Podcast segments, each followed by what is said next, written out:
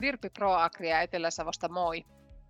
Vastuullisuudesta kasvua ja kannattavuutta hankkeessa luodaan vuoropuhelua eteläsavolaisen elintarvikeketjun sisälle ja tuetaan yrittäjiä HR-valmiuksien kehittämisessä, kuten rekrytoinnissa.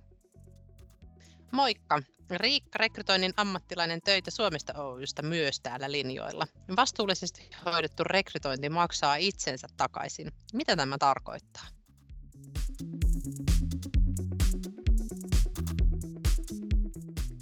Viime jaksossa puhuttiin, miten tavoitetaan työnhakijat.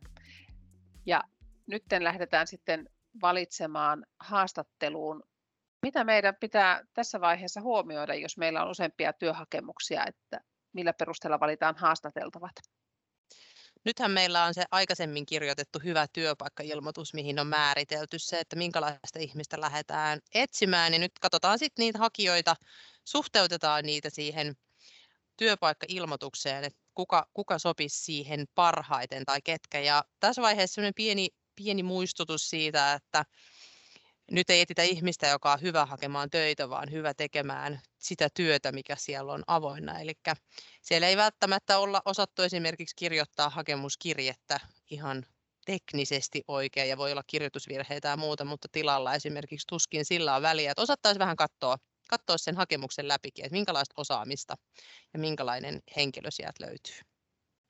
No sitten ollaan valittu niistä hakijoista ne haastateltavat, niin entä itse haastattelutilanne? Joo, siinä sitten lähdetään miettimään, että mitä niiltä hakijoilta kysellään. Että tämmöinen haastattelurunko olisi hyvä tehdä, että jokaiselta hakijalta kysyttäisiin suurin piirtein samoja kysymyksiä, niin silloin he ovat sitten vertailukelpoisia keskenään. Niin kun sitä runkoa ruvetaan rakentamaan, niin sitten mitä, mitä saa kysyä ja mitä ei saa kysyä. Että kannattaa ne kysymykset, mulla on semmoinen nyrkkisääntö, että kysyy semmoisia kysymyksiä, mitkä liittyy oikeasti siihen työn tekemiseen, eikä sen työn ulkopuolelta. Ja kysyy semmoisia asioita, mihin oikeasti pitää saada vastaus. Ei mitään ylimääräistä hömpänpömppää tai semmoista, minkä vastauksille ei ole mitään merkitystä. Eli kaikilla kysymyksillä on joku syy, miksi niitä kysytään, ei vaan kysymisen ilosta.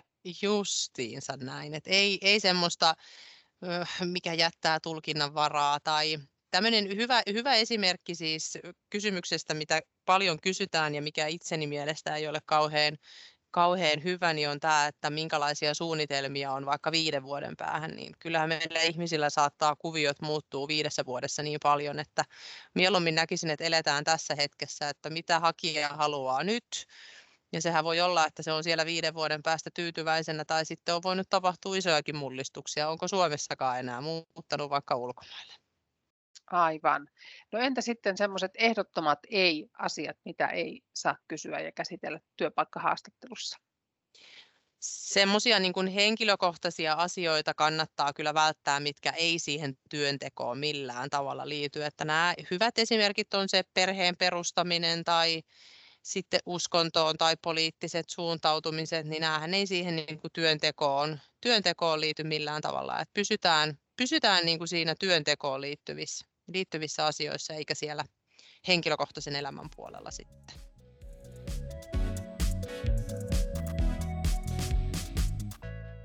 Eli jos tehdään useampia haastatteluja, niin mietitään kysymykset ennakkoon, että osataan kaikilta hakijoilta kysyä samat asiat ja näin haastattelut on tasapuolisia kaikkia hakijoita kohtaan.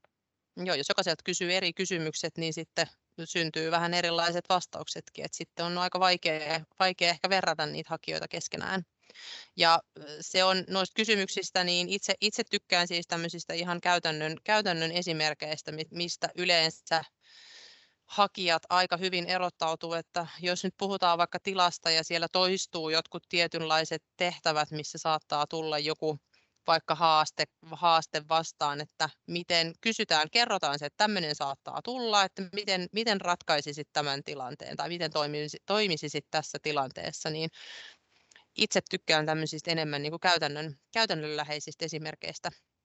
Ja niissä on silloin monta vaihtoehtoa, että jos kysyy, että minkälainen ihminen olet, niin aika moni sanoo semmoisia klassisia vastauksia, että tulen kaikkien kanssa toimeen ja olen reipas ja mm. rehellinen, mutta se ei taas sit oikeastaan kerro meille yhtään mitään. Ennemminkin se, että miten ratkoo niitä tilanteita. Eli sieltä löydetään sitten niitä eroja, että kuka voisi olla täällä meidän yrityksessä se ehkä sopivimmin toimiva tyyppi. Kyllä. Ja sitten jos se joku sanoo, että kuvailee itseään jollain termillä, niin sitähän voi aina tietenkin jatkaa sitä kysymystä, että no kerro esimerkki. Ne esimerkit on aina semmoisia hyviä, että jos sanot, että olet tällainen ihminen, niin kerro miten se näkyy ja miten, miten se sitten siinä arjessa tulee esiin, niin sekin taas antaa paljon enemmän kuin litannia, vaan adjektiiveja, että minkälainen ihminen olen. Hyvä. Haastattelussa toivottavasti löydetään siis sopivat henkilöt ja, ja se, joka halutaan palkata. Ja seuraavalla kerralla jutellaan sitten jälkitöistä ja itse palkkauksesta, eli mitä sitten tapahtuu, kun valinta on tehty.